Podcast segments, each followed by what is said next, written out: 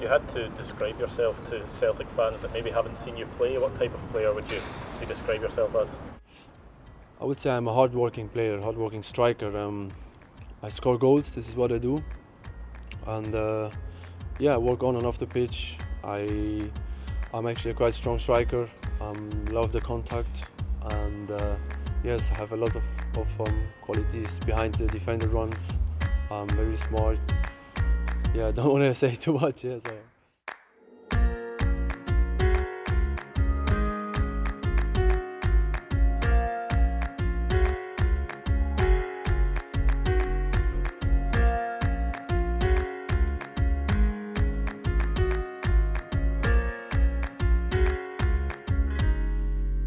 Yes, welcome back to the Grand Auld Podcast. Lots and lots to discuss on a new Friday slot. I am, of course, Hamish Carton. No games to discuss, John, and a hell of a lot's happened since we last sat down and did one of these. Yeah, I thought we'd, it'd be best to do a bit of an early one, gives people time to listen to it before the European game next week. Um, it's not as if there's not a lot to talk about. It's it's, it's a strange one because the the last podcast we were slightly down just with the, the, the performance against um, Kilmarnock, and we were thinking, you know, this time next week we'll be feeling a lot better, and then the shit seemed to hit the fan uh, in many ways. So um, there's a lot to talk about, but I think as we've come through the week, there's also positives coming out of the week. So um, there's plenty to look forward to as well. Yes, the good and the bad. We'll start with the latter, and we'll get Bolingoli gate out of the way. straight away. Um, before we move on to that, just quickly, lots and lots of questions in from you guys and girls on Twitter. We really appreciate all of those, and we will get on to them kind of during the uh, discussion on various aspects, including Bolingoli, of mm-hmm. course. Um, obviously a, a, few days have passed and so this has come mm-hmm. out nearly a week really it was right after we recorded the podcast on sunday i think it still takes a bit of getting used to, doesn't it? Just the, the complete absurdity of a Celtic player during a global pandemic deciding to jet to Spain, not telling the club about it, mm-hmm. or so they say, and yeah. then returning back to Scotland, not quarantining, and playing in a competitive game a couple of days later. It's very strange story, I think, and you know, in the heat of the, the moment, you know, you're you're worried and you're anxious about it all, and you're questioning what's going on at the club, and you're questioning Lennon and Lawwell and just the, the hierarchy of discipline at Celtic. But I think for me, what's come out over the few days, or now that I've had a few days to process it, I think I would say that um, this is all down to Bolingoli for me because I think yeah. that it sounds like he was deliberately um, evasive about his trip to Spain. Um, you don't go to Spain and come back and don't tell anyone you work with if you don't know that it's a bad thing to do. So I think that um, he's been deliberately manipulative here, and I think that when someone's doing that and and working their own interests against whatever protocol is in place from the club, who did tell him not to travel outside of Glasgow, having warned him mm-hmm. about his travel previously this summer. I think that um, it really all comes down to Bolingoli at the end of the day. And as long as no more comes out about the squad and, and stuff like that over the next few days or, or whatever, there's been crazy rumours flying about, but there always is. Um, I, I, would suggest that this is all down to Bolingoli. And as far as Celtic are concerned, they've tried to do their best to um, put the procedures in place to avoid this kind of thing happening. So you say Boli was warned by the club earlier this summer? I hadn't heard that. Yeah, um, Lennon said that he'd been um, warned about his travel before the summer. Not sure what the details of that were, but Lennon did say that in a press conference this week. So, mm. um, whatever happened there, perhaps when he was travelling back from wherever he was to Lennoxtown or, or whatever whatever he's been up to this summer. Um, but Lennon said he was specifically told not to travel outside Glasgow when the players were given two days off, and he chose to do that anyway. So I think he knew exactly what he was doing. Yeah, very interesting. I'm glad to hear you, uh, you know, putting across how you feel because it, it comes into line with how I felt when I first heard the news. I was pretty frustrated. There was the rumours going around that Lennon had given the team as, as much as four days off. Uh, fair enough, those were on, on social media. It turns out that it was only two.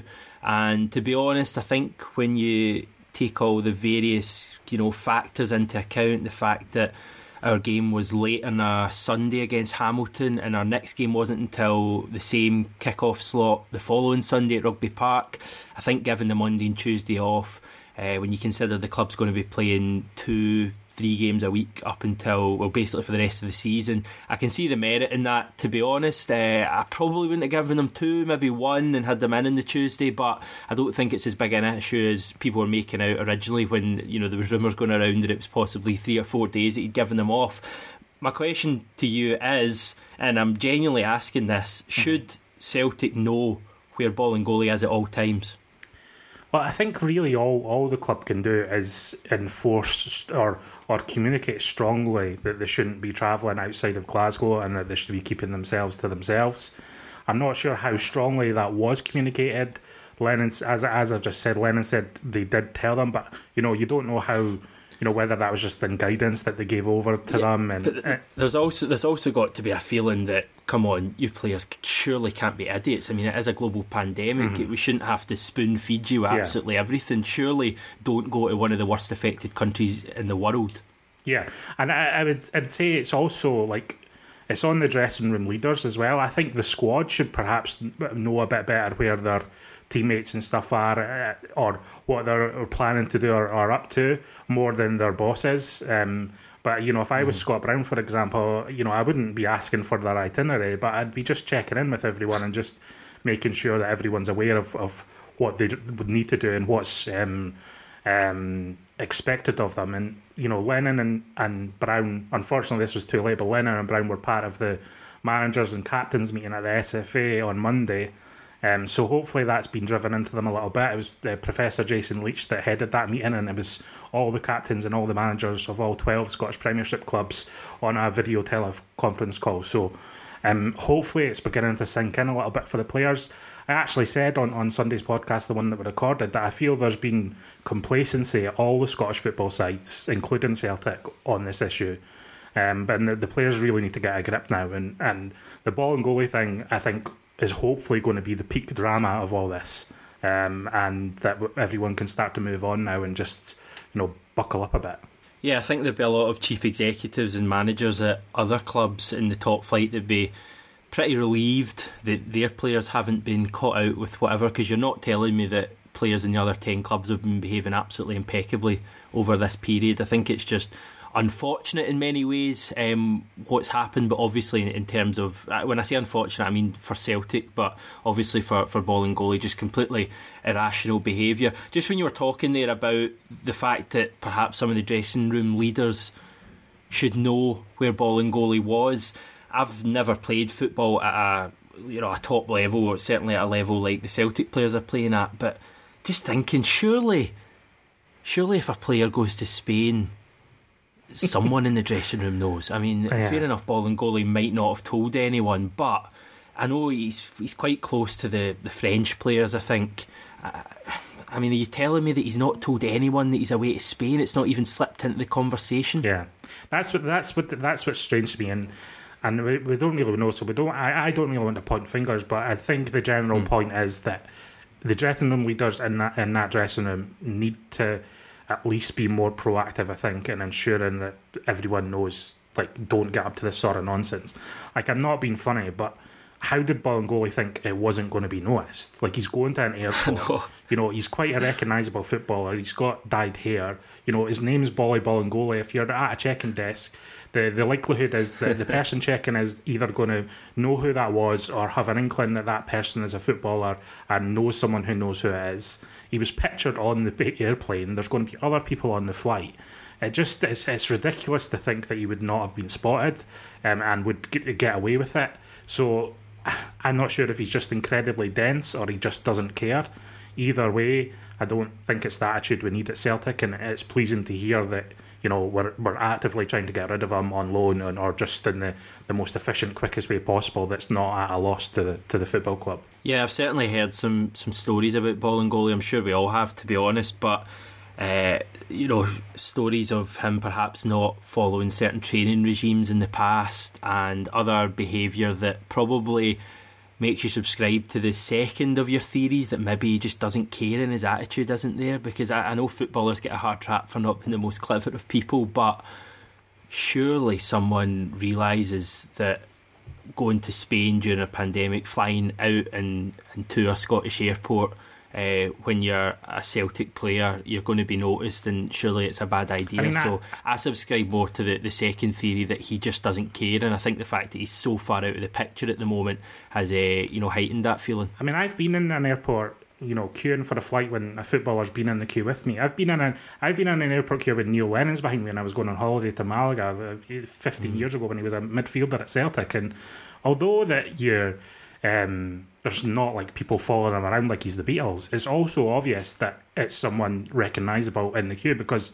there's just a little bit of buzz. There's like people looking but not looking. It's just like it's obvious when there's a footballer in, in an environment like that. So I don't know. It's just it's, it's bizarre to me. It's, the whole story is utterly bizarre, um, and I think it's obvious how annoyed Peter Lawwell was because that statement from Celtic was just absolutely brutal. It just absolutely slaughtered him, um, and I've never seen a, a club um, kind of throw a player under the bus like that before. I've never seen Celtic do it, and I, I don't disagree with that. You know, you could you could say it's perhaps harsh, but um, I think that they're right to call him stupid in the, in the statement because the actions, you know, speak for themselves. Yeah, there, there's two aspects to this. There's the the health situation, the mm. fact that he went to a country that, as I say, has been, you know, really badly affected, one of the worst uh, affected countries in Europe during this whole pandemic. He went to that country, came back. He allegedly didn't tell any of his teammates. I, I, take that at face value from Neil Lennon. He then mixed with not just Celtic players but Kilmarnock players. You've got to remember that when he's playing football, he's not socially distancing. I mean, I know that's absolutely stating the obvious, but you can't socially distance when you're playing football. And he's mixing with Kilmarnock players when, fair enough, he's, he's had two negative tests, but we know that the incubation period can be, I think, up to 11 or 12 days for this. So, uh, just a really difficult situation there, but also there's the sporting side of it as well. There's all the other things away from the health in terms of the the fact he's lied to the club, that he's lied to his manager, the fact he's lied to his teammates, and also the the consequences that oh, that Celtic are now yeah. going to have to suffer. We already have suffered. The fans have suffered because we all wanted to see Celtic playing in midweek. We all wanted to see them playing on Saturday. We're going to see neither. And putting it bluntly, volleyball, Boli Bolingoli could have ended ten in a row because who's to say that Nicola Sturgeon doesn't come out on whenever she spoke, and rather than saying this is the yellow next time it's the red who's to say she didn't just give, you know, you've already had your yellow at Aberdeen, here's mm-hmm. the red this time, I'm stopping football indefinitely, and, you know, effectively the, the league's void. He could have caused us so much harm, and for that, for me, it's just completely unforgivable. But there was also that mix up with the Rangers friendly pre season and, and, all that nonsense. You could argue that yeah. this was actually a third strike, and and that is just crazy. And, and it wouldn't have surprised me if if the Scottish government, because they've been so cautious over the summer, if they had put the Scottish season on a pause for two weeks and just yeah. completely railroaded the season.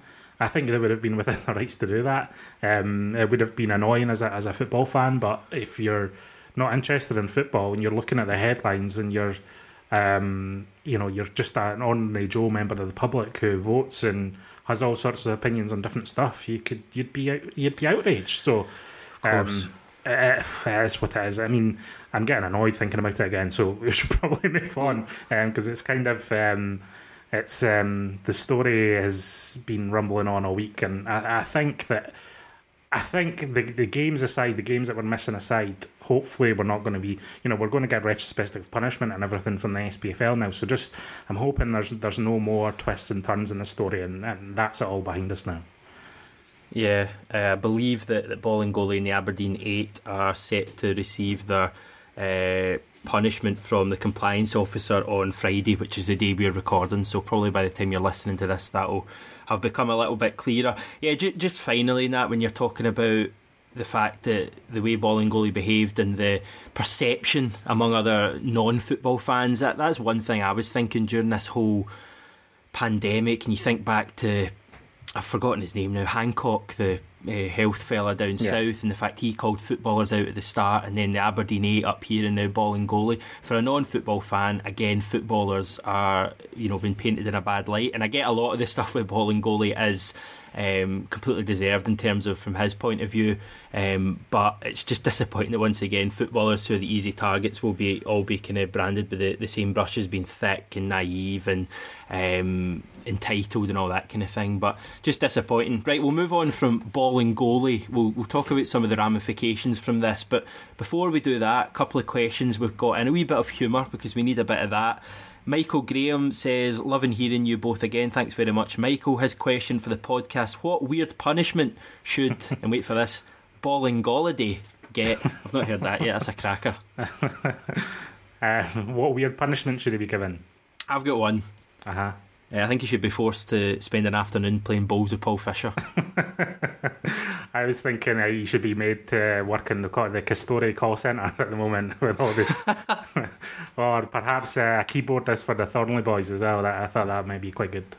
Oh, brilliant! The Thornley Boys. Aye, he's um, yeah. Sorry, Michael says that his favourite would be loaned out to Aberdeen they're probably they're, they're doing quite well with the, the old COVID, aren't they? So, and a, a forfeit must be performed. Uh, what would it be? So, so you're going with either Thornley Boys or call centre? Yeah, or you could maybe host a new holiday program on BBC Scotland or something. Uh, holidays with Bolingoli. Um, that'd go Very good. I love the Bolingoliday. That's great, Pat. I've not seen that anywhere.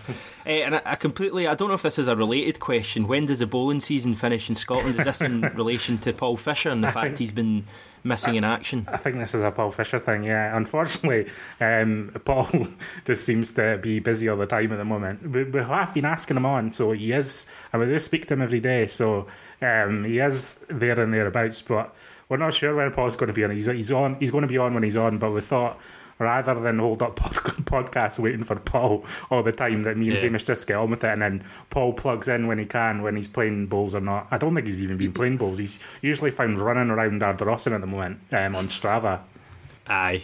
Uh, yeah, well, we know he listens to this, and he will be listening now. So if we publicly call him out in front of the the tens of people who listen to this podcast, then I'm sure he'll uh, it'll force him into coming on. You know what will happen though? He'll be on after the we beat Rangers in yeah, yeah. mid October yeah. or whenever it is. He'll, I think he's running scared games. of 55. That's why he's not on the podcast. I'd love to hear his view on it though, because he's obviously the, the, group chat we're in. We've got, let's just say, um, a Celtic fan who believes that Celtic may struggle to retain the league championship this season, and you've got Paul in the opposite uh, side of things who just you know can't take Rangers seriously at all, even if they're beating us. Every time whatever, Rangers so. sign someone, Paul goes in the group chat. Who's that? He's been entirely serious every single time, no matter who they sign or who's playing for them. If someone gets injured, he's like, oh, I don't even know who that was. So, um, Paul's um, a Rangers cynic, shall we say? Yeah, so publicly call him out. Paul, get your arse in gear, get back in this podcast soon because we're missing you. Right, next question on Bolingoli as well. Odd bins on a scale of Tommy Burns, aka Jesus hero. yeah. Through to Mo Johnston, aka oh, the Jesus. opposite, the devil. Not Jesus. Where does Bolingoli feature in Celtic villainy? Mm-hmm. So you get Tommy Burns at one side of the spectrum, you know, mm-hmm. Henrik Larsson, Billy McNeill, and then you've got Mo Johnston, Um, right at the bottom, where's Bolingoli fitting into this? Oh, I don't know. I, I, I, I think it depends. I mean, he could become infamous. I think, depending on what Rangers do over the next couple of weeks and how we come back from it, you know, he could be infamous, or this could be all quickly forgotten and just become part of the Scottish patter that you, you get in the, the drama of Scottish football. I think he's mm. probably ranking higher than a Rafael Scheidt or um, Eyal Berkovic at the moment. I think he's probably closer towards the Mo Johnston scale of things, though not in that ballpark. Um, it's, it's going to be interesting. I, you just don't know. I think um, I think he'll be looked back on as one of our worst signings um, given that he didn't make any progress in the first team. He always looked a bit shaky to begin with. I mean, I think his first two appearances, just his um, determination to attack all costs and, an exasperated Neil Lennon on the touchline was funny enough, and he doesn't seem to have pushed on from there. Really, there was a, a brief moment for him where he was um, the the the popular member of the Celtic Twitterati with all those oh, um, usernames getting changed to Bolingoli, which thankfully I never um, I never took part in. Um, so he did have his brief moment as a cult hero, but he'll go down as one of our worst signings ever, surely, just through the way everything panned out. That's like one of those things you see in Twitter, images that preceded horrific events, and it's like Hamish Carton Bolingoli or something like that. so uh, yeah, it was a a strange kind of. I mean, at the time we were all thinking it was a bit strange. I think it was after we'd just beaten Rangers at, at Ibrox and everyone just mm. got a little bit carried away. But yeah, we paid three million for this guy from Rapid Vienna. Let's not forget when he was signed, it was as a replacement for Kieran Tierney. Now I know we signed Greg Taylor later on in that summer, but wow, scary stuff. And the chat is that he's heading off to League Two yeah. with uh, Amiens, who have just been relegated, and that would give him the chance yeah. to go up against Vakun Bayo yes. next season. He's off to Toulouse after the delaying the, his own COVID drama in France with their manager, etc. Finally announced this week, midweek. Um, uh, season long loan, it looks like. So there's no hope of a. I think they've got an option to buy. I didn't actually double check that, um, but. Uh, yeah, they do. Yeah, they do. So hopefully he goes there and um, scores 10 goals or something and they pay 2 million quid for him or whatever it is. Um, I think his uh, I think his time in Celtic's up, given that we've actually chucked his number away. He's still technically on our know, books, you know and what? we've given his number to new signing. That Toulouse move is actually good. Move. They've just been relegated from League One. They're a pretty big yeah. club in France. You know they'll be expecting to go straight back up. So he's got a good chance. If he can get a run of games, he's got a good chance to do well in, in that division. Yeah, Toulouse, obviously former clubs of both Jullien and Edouard as well. So, yes, interesting stuff there. Right, let's move on from Bolingoli as the person and hopefully never speak about him again in this podcast. Hopefully he's gone by the time we, we next record.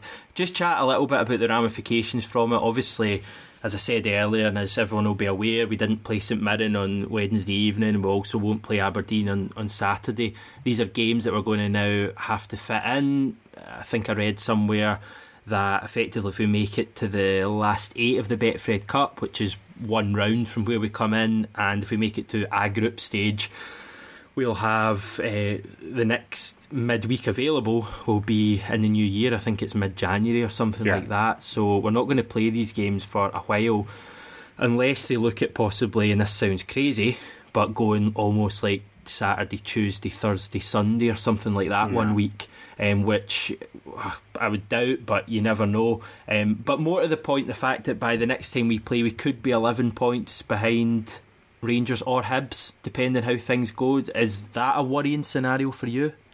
It's slightly worrying. Um, Hibs play after us, so I, I, think they actually play on a Sunday that weekend, so we will play right. before them. But the point remains, and I get your general point, is that there's a few teams doing well at the top of the table. Obviously, everyone has their eye on Rangers, and I know we like to dismiss Rangers as not a threat, but I think everyone should be keeping an eye on them this season. I think it's worth checking out how they're doing and, and how they're getting on.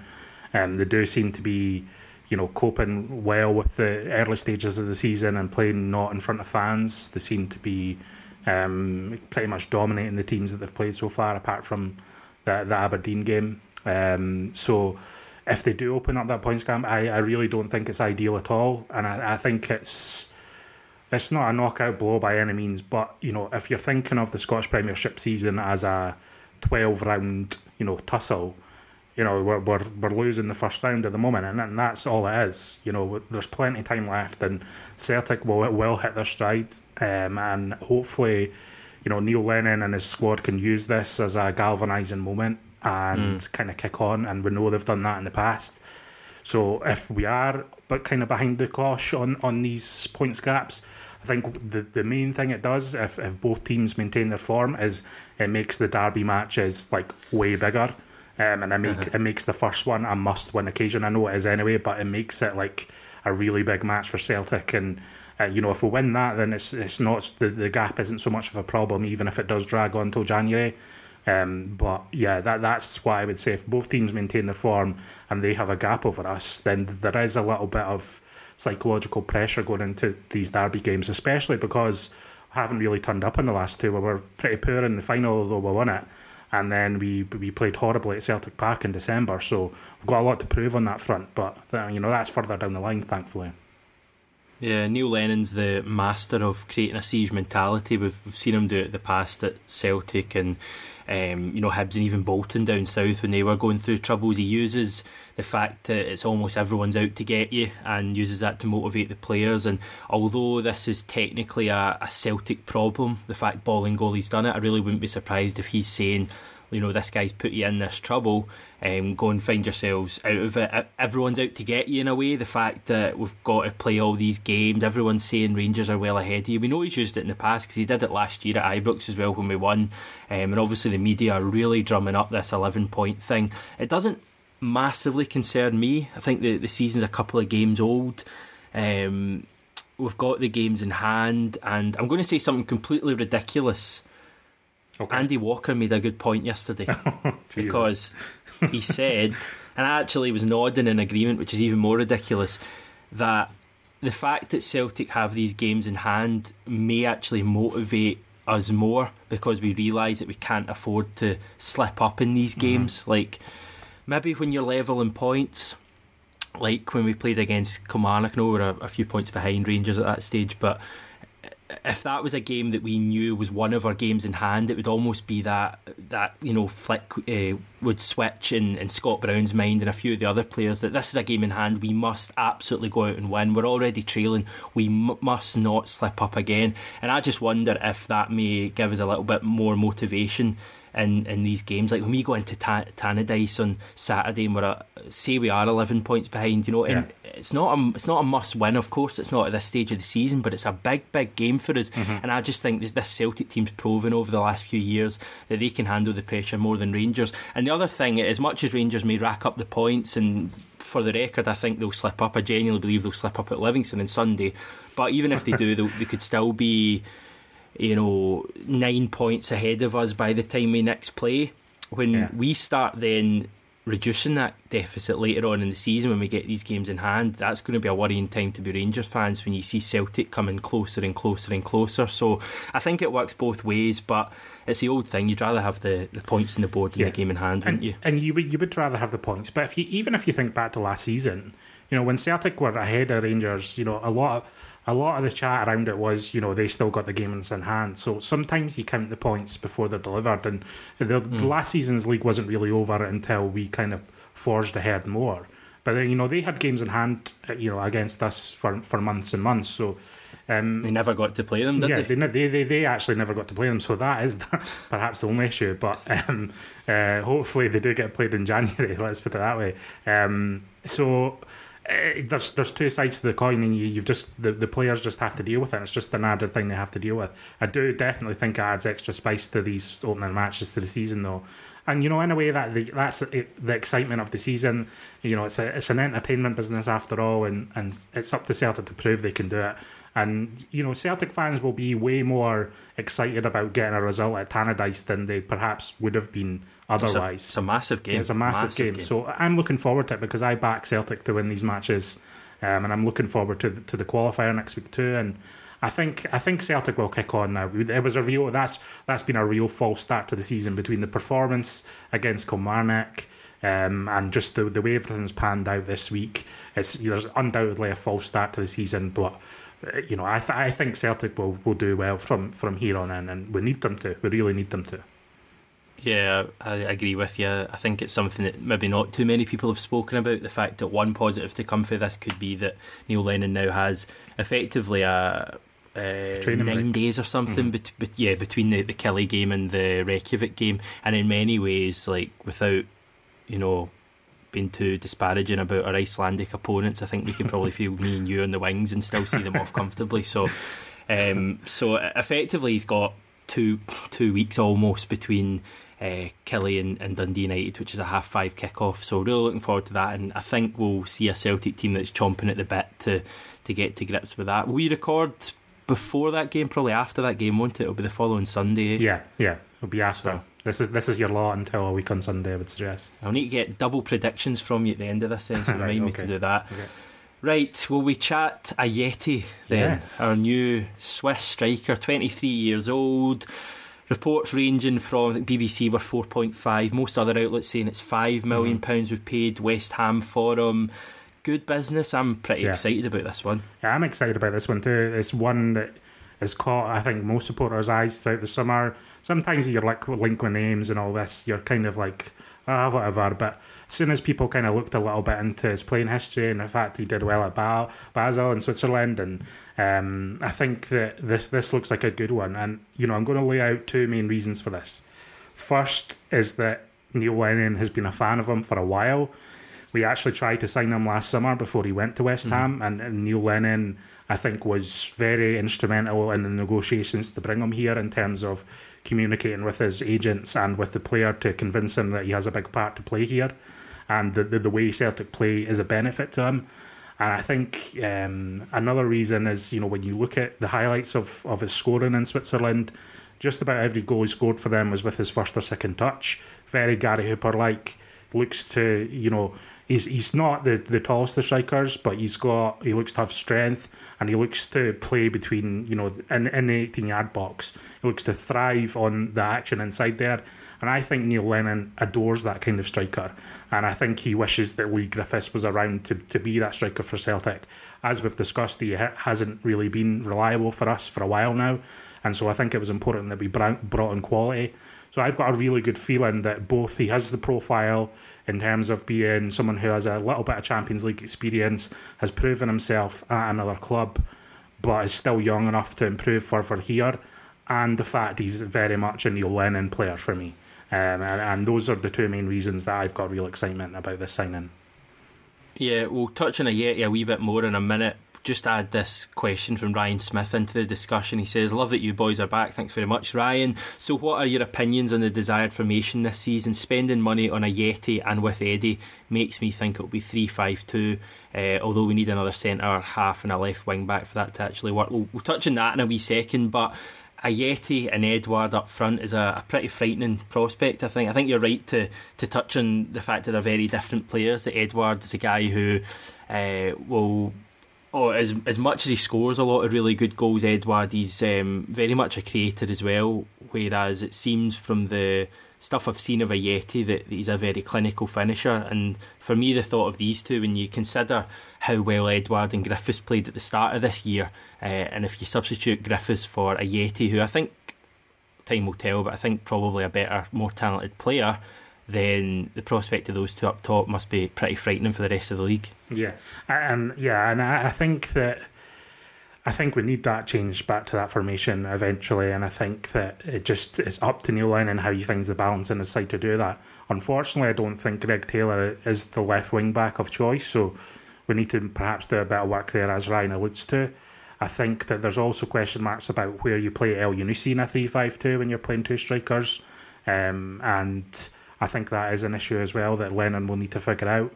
So right, right wing's another big one for me. Mm. who's your right wing back? Is it is it Frimpong or Forrest? Because it's you're making two very different statements there I, with whoever you play. I don't mind Forrest there in domestic games at all, um, and I think that um, yeah, although he's obviously not got the defensive chops, I would argue that Frimpong doesn't really either, and we don't really use him in, yeah. as a fullback.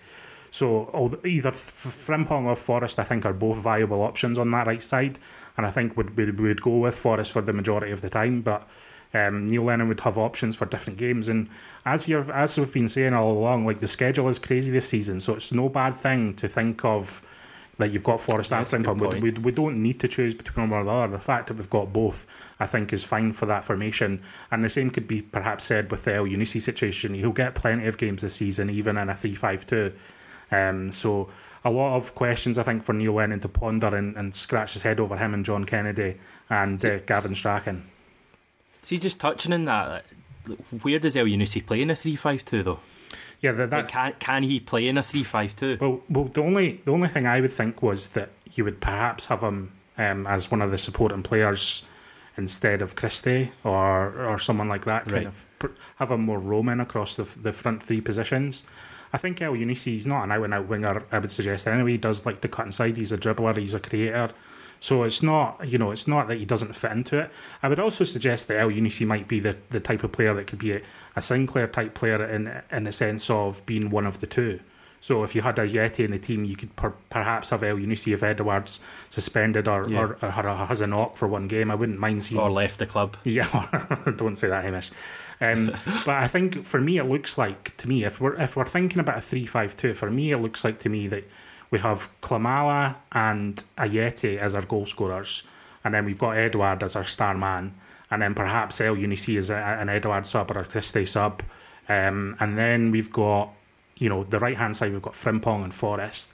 It's the left hand side, as Ryan said, that does concern me a bit, and we do need to do business mm. there now because I don't think Bolingoli was good enough, but he was a more attacking option than Taylor, and I just don't see Taylor as a left wing back at all unless there's uh, striking improvement in, in that area of his game over the next um, few weeks or months. So it's a, it is a puzzle. It's a real puzzle. But I, I, I don't think this this four five one or four three three or whatever you want to call it is is viable anymore. I just I don't think it allows us to have the our, our best creative players on the pitch all the, all the time. Playing devil's advocate, did it not work?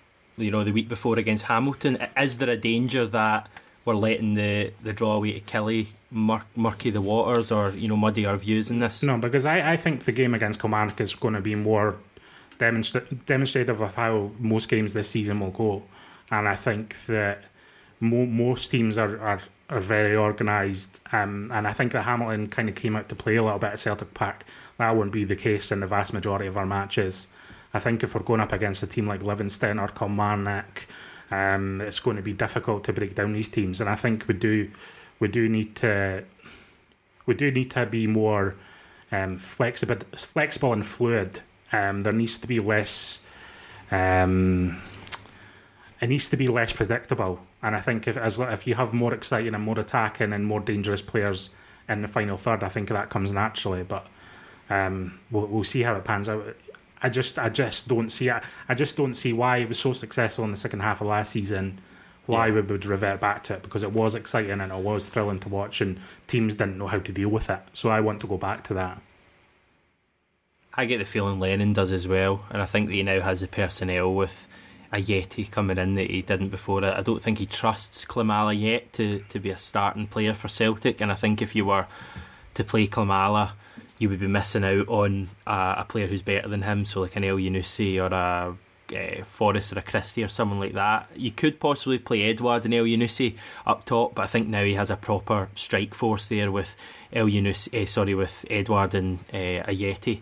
And um, obviously, the name you haven't really mentioned there is Leigh Griffiths as well. And mm-hmm. the pressure's very much been taken off with regards to Griffiths now because it's fair to say that Griffiths, for, for all the things that's happened, and I know a lot of it is um, a lot of it has been self inflicted and a lot of it hasn't been, but. Uh, you can't say he's been a reliable player for Celtic for the last t- couple of years. He's been the absolute opposite of that. And thankfully, now, from my point of view, we seem like we have a striker in now that can play the role that Griffiths that we hope Griffiths could, and obviously if Griffiths can get himself up to speed and back into the action, and hopefully the Ajeti signing acts as further motivation for him to do that, then we could really be kicking up top. But just found it interesting there that you, you didn't you barely mentioned Griffiths yeah. when you were going through our strikers. Yeah. And I, I kind of went into Griffiths on Sunday, but what about you know my final thoughts? I think on Griffiths for a while is um, my my view on it now is a, if it works out, great, and if it doesn't, then fine. We'll we'll say goodbye to him. It's actually it used to be something of a concern for me just because I like Griffiths and I think he's a good contributor, but right now with Ajeti coming in, you know, Lennon has his focus and if it doesn't work out with Griffiths, I think Celtic have tried really hard to, to get it to work out and Griffiths might just be better off somewhere else where he's the main man and he's the the kind of guy that someone builds the team around and that's not going to be the case at Celtic. Um, so if it works out, great. If it doesn't, again, goodbye, Griffiths. I've enjoyed you over the years and wish you well in your future. Yeah, and the final part of the team that we've not touched on, obviously, the defence. And for me personally, if I'm looking at a back three, I'm possibly seeing the re emergence of Hatem Abd El Hamed in the back three, or who knows, even possibly Shane Duffy from Brighton. so uh, I think that would give a lot more security to uh, Christopher Jullien, especially, who, mm. who seems to struggle uh, with well, it's well documented I like, and all that. I like those Duffy links. I, I like the idea of again, in a, oh, yeah. a big, thick centre back, um, someone exactly what we need. Yeah, yeah, yeah. Just a big, you know, a, th- a thick in the physical sense, not in the mental sense. Um, just someone who has a bit of experience, has been around the block, and knows all about the games of opposition strikers. I think Duffy would be that man you know, he's not he's not a he's not the best player that's ever graced the game in Britain, but he's he's a handy defender who knows his way about. Um, and I think that would be good. He's got experience on the international scene. He's played against yep. many top strikers, so um, I'd be more than happy with that. But seems a little bit ambitious, but he is a Celtic fan. Um, it is a 10 in a row season, so all bets are off, I think. Yeah, for anyone who, who hasn't read the stuff about Shane Duffy and is wondering what the hell we're talking about, which folk probably often do when they're listening to this, effectively the report from the Daily Mail from Stephen McGowan, who's, as you may well know, uh, about as trusted a transfer source as you'll get anywhere in the journalism world, he reported that Duffy had met Neil Lennon last week, and that Duffy is keen to sign in a season long loan. However, there's also interest um, from West Ham, West Brom, and Burnley I believe, three teams who are going to be in the Premier League next season. Uh, Duffy currently playing with Brighton. He featured, I think, 11 or 12 times for them last season in the Premier League. Maybe it was a few more actually.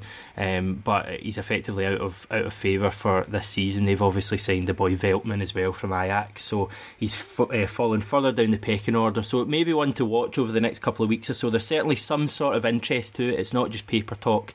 Uh, so hopefully that one comes off. I think I've, uh, judging from the response from the majority of Celtic fans on Twitter, uh, would be very pleased if that one came off. Right, moving on. Um, oh, sorry. Just before we do that, okay. we've got another question from G- James Patrick asking about the midfield three. Yeah. This kind of ties into the the whole formation debate. He's saying, "Good to hear you guys back. The midfield three isn't right, is it? Discuss." I think we're on the Cham Express at this point, aren't we, Hamish? Um, I think we want to see him play more games. Um, and I'm not saying drop Scott Brown forever, um, but I think we're both on the Cham Express. There's been a lot of chat about this on the Celtic internet over the last few weeks. There's been articles or podcast appearances on Celtic Underground from regular listener Zico James. Um, he's been doing a lot of Twitter stuff and um, writing stuff, and he's been kind of leading the Scott Brown Cham thing. So if you want to get a little bit more insight or f- kind of help that form your own opinion, then I would go and look at his stuff.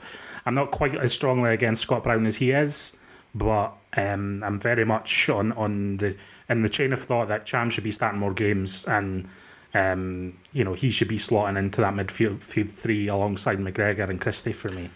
Um, so, so is is Scott Brown the the worry for you out of those three? Because I would raise Ryan Christie. For me, has been just as much of a worry. His form, I, I think Ryan Christie. Um, when you take it back to probably the start of the year, I don't think Ryan Christie's been the same player that he was in the first half of last season. Yeah, but the, the, I, I feel like at least we've got that recent history to suggest that he can be a consistent um, creative force and a consistent goal scorer for us when I'm looking, and Scott Brown's not that type of player, so it's a it's a it's a harsh comparison. But um, I think there's just not a necessity for to have a, a Scott Brown type player in the team when we're playing a team who have ten men behind the ball. It just I just don't see. I think I just think in terms of the efficiency of the midfield and, and, and what we're trying to do, especially when we're chasing a game, I just don't see the need for Scott Brown in there. And I think that um, I think we'd be better off. And uh, you know, you say, but you know, Cham's place not guaranteed. Like if he, you know, and Cham's not really ever shown a high degree of consistency for us. I would argue over a six month or a, a season long period. So I'm not saying Cham's the answer um, necessarily, but I do think he has talent, and I think he deserves a, a real run as a starter in the team. Um, yeah. And I, I, think that's what I want to see most of all. If he plays poorly or he's not as consistent as we want him to be, or his creative output is not what we want it to be, or he's just a bit pretty dull with the ball, um, then by all means bring Scott Brown in on a regular basis and, and do play Scott Brown in matches. I've, and as I say, I'm not. I don't want Scott Brown at the club. I don't want him dropped entirely. I just I want to see a little bit more flexibility from Neil Lennon and his team selections on a game to game basis because sometimes I feel like it's just a little bit predictable, and teams know exactly that exactly what to do against Scott Brown. I think, um, and I think that he doesn't really, he doesn't, he doesn't offer us anything in these games where it's like the team's defending against us. That's that's my only feeling on it. Yeah, again, just playing devil's advocate, I, I just feel that if we were to play in Cham ahead of Scott Brown for, say, at Tannadice and we dropped more points, I, I, think you'd get lots of fans straight away saying we're missing the leadership of Scott Brown. So I've I've got a lot of sympathy for, for Neil Lennon, yeah. but you could argue with, with Scott Brown's days at Celtic clearly coming to an end at some stage, be at the end of this season or, or possibly another year, that we should be looking at, um, at really getting Callum McGregor into the leadership role, and it may do him no harm to actually be the. I don't know if he would be the captain. I think he would be, wouldn't he? He's a vice captain, so it maybe wouldn't do him any harm to actually be the captain for a lot of games and, and get ready for that.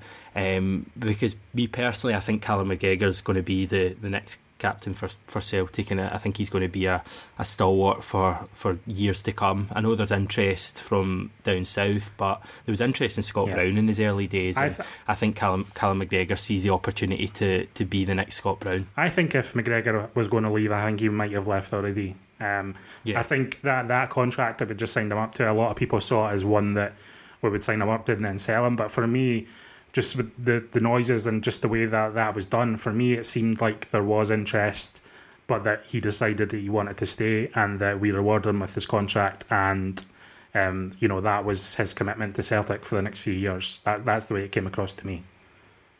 Yeah, no, I, I agree. I, have made that prediction and it's now absolutely certain in my mind. So, Callum McGregor's the next Scott Brown. Uh, yeah, just finishing it obviously in that, that question about the, the midfield three from James Patrick. For me, if you want my total answer, John's saying that Ntcham isn't the answer. I'm saying Ntcham is the answer. I want Scott Brown, McGregor sitting, and I want Ntcham in front of them playing the creative role instead of Ryan Christie because I don't think personally Christie's done enough to, to merit a place in the first team. So that's my answer and thing. So good me and John differ there. Right, let's talk. Where do you want to go next? Do you want to go transfers or do you want to go a rogue question on bad pitches in Scotland? I'll, I'll take the rogue question. We'll finish on transfers because there's not actually that much um, on the go. But So we'll go rogue first. Great question in from Shaggis. He or she is saying, should the SPFL be reserving a percentage of prize or TV money to provide grass pitches? He says this is not sour grapes after the result at Killie. I've been moaning about this for years. It would completely change our game. 3G on a tiny unwatered pitch is unwatchable. Mm. Yeah, I've I've seen a lot of games. Through my um, job a couple of years ago, I saw a lot of Kilmarnock and uh, probably a half a eh, sorry a dozen games at Rugby Park, and I don't think I ever really saw a good game on, on that pitch. And the same can go for the one at Livingston and Hamilton. Um, I never like to use it as an excuse because yeah. you know what you're getting into when you go there, and not just that. If we go there, Rangers have to go there. Every other team in the league has to go there. So um, I, I, don't ever use it as an excuse or use it as a you know a something that's unfair to Celtic. However, I think for the state of our game, I don't think it does any good to have artificial surfaces in the top flight. I think a lot of these clubs often use the argument of you know the artificial surfaces providing better financial value for them. They can train in the surfaces, they can get youth teams in, um, people paying to, to play in the surface and generate revenue that way, as opposed to obviously grass pitches. You can't play as much on them during the week. But I just think these clubs have to make a decision. Are they community based things or are they actual top division football clubs? And I just don't think we should have games on Sky Sports where players like Edouard and Elyounoussi and top players like that going and playing in artificial surfaces. I don't think it does any good. I think the actual quality of the game is much poorer because it's much slower and players aren't at the same level just due to the surface. And I completely agree. I think they've done something like this in the Netherlands that I think they take it out of. I think they take it out of European qualifiers, uh, teams who get right. to either the Champions League or the Europa League group stage, percentage of that money or what I think actually it is um, is the you know when teams qualify for the Champions League group stage, yeah. UEFA hands down money to the rest yes. of the top flight. Yeah. I think that money uh, they've right. decided okay. in the Netherlands goes to um, sorting grass pitches effectively. I, I have no problem with what you're saying, and I've got no problem with the question posed. My only issue is that in terms of taking a percentage of money of, of the, the pool that is available to teams, that would be a bold and, and innovative step, and I would I would like to see it. But I think the pool is so small that just taking any percentage out of it just automatically reduces the capacity of what these teams can do below us. It's not so much an issue for Celtic or Rangers or perhaps even Hibs or Aberdeen. But I'm speaking about you know your Hamiltons and your St Mirrens. As soon as you start reducing any percentage of their prize money or TV money or whatever, then it starts to cause problems in terms of what they want to do and what their ambitions are. So Yeah. while the argument is sound, how viable it would be to, to actually hold back money and do that is, is another story. But we've seen before that teams can turn around the way that their pitch is. Because you'll remember, you know, the, the, the pitch at Fir Park, Motherwell's pitch was hmm. abysmal for so many years. And You know, they, they had the repeat of their 6 0 draw with Hibs on last weekend, and I watched it and I couldn't get over the state of the surface And that- compared to now. it's night and day. they invested money and I think more more importantly time into that and actually have turned around to have one of the best surfaces in the country. So it is doable and I think teams should be looking to do that. But how much will there is and we've seen this year already that these clubs are only there, there's short term thinking in Scottish football, let's say that, and I think that that short short termism would prevent a, a measure like that being taken, and I think there's no will or backbone in the SPFL leadership to do that. But I do agree it, it could be a good step if it's done because I, I do think it delivers it offers a poor product and it's noticeably quite embarrassing on the TV um, when you're looking at these all these matches behind closed doors where effectively it should be a level playing field in terms of atmosphere and um, spectacle. And you'll turn on the Scottish Premiership and it's that dire pitch at Rugby Park and even the crowd noise garbage in our games. Like I've been watching Champions League games this week and the crowd noise is fantastic. Um, the fake crowd noise. I actually I was watching the the, the Leipzig at, at Atletico match last night and the crowd noise in that, the, the way that they did it was fantastic. They were even doing boos when someone was going down injured and everything. Um, so I would like to see Sky do a bit more with that as well. But um, yeah, the, the product doesn't look good when those pictures are on screen, and I, I, I do hope it changes. Right, let's move on. Transfers. We've got a question in or a point from Obi Wan Shinobi, nine in a row. Celtic have signed a goalkeeper and a striker for about 10 million in total. Centre back and left back are probably likely to be loans, with no income coming from Gates since March. Will the Champions League qualifiers decide whether Celtic sell Edouard or keep him? I'm shitting myself now. Are you shitting yourself? No, I, I just don't think we're going to sell Edouard this season. I just I just don't think we're going to do it um, unless something crazy happens and uh, and there's there's real you know big boy money on the table, and by that I mean forty million plus.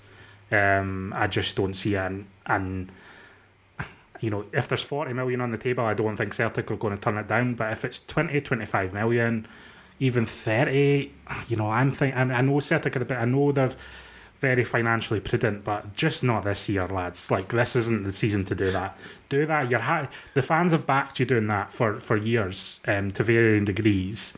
And although there's always a bit of moaning, like around the Tierney stuff, I think the vast majority of the supporters recognised that that was probably the right thing to do. Just not this year. We can do without it this year. Do it next year. I know it might knock ten million pounds off his value. Um, unless Edouard is trying to force a move away, and I don't think he is, unless he is doing that behind the scenes, then just calm it down and just don't take in money. And I actually don't think we're going to, regardless of what happens with the Champions League, I'm actually quite optimistic about this. Um, I think the Yeah. club recognise what's at stake here, and I think there'll be a, a, a 10 month pause on any um, controversial transfers. Um, let's put it that way. I may regret what I'm about to say in six weeks' time, but I am absolutely convinced that Edouard isn't going anywhere. There's absolutely nothing to suggest that he's going to move from anything I've seen so far. He looks completely happy at the moment. The all the points you've raised about how big a season it is for us, how reliant we are on Odsonne Edouard, because let's not make any bones about it. If if Edouard was to move on, our chances of winning the league decrease a good bit in my mind because when you think of what Yeah, he brings us and the the amount of goals he brings us, but the amount of assist, assists he brings us and his general performance, his big game moments, uh, in derby matches, stuff like that, our chances of winning the league, I I would still have us above fifty percent, but I think uh, I think it goes down a lot if if Edouard leaves the club, and I. I yeah, I don't see why the club would want to cash in on, on the money. I think it's interesting if a club comes in with 40 million.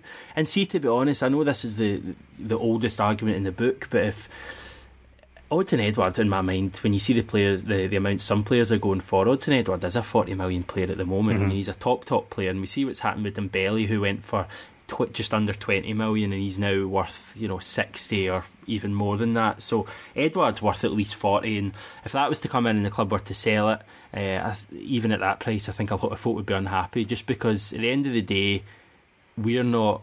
Um, I'm not an accountant, Hamish. Well, exactly, and and the money is irrelevant to us in many ways. I mean, fair enough, the club could go out and replace him with a ten million pound player or whatever, but he's not going to probably be as good as Edouard. So it's difficult um, to replace him, no matter the money you've got com- coming in. And you know what Celtic are like. There's absolutely no guarantees that we would even replace him. We may look at Ajeti being his replacement or or anything, but I'm absolutely convinced that Edouard isn't going anywhere this summer. I think he's happy. I think the club are happy with him, and they realise how important he's going to be for this season. And as you say, if we sell him next year after winning ten in a row, I feel like everyone moves on happy. Edouard's still only, I think he's maybe 22 or 23 at that stage. Uh, Celtic have just won 10 in a row. We've got a, a big profit on him.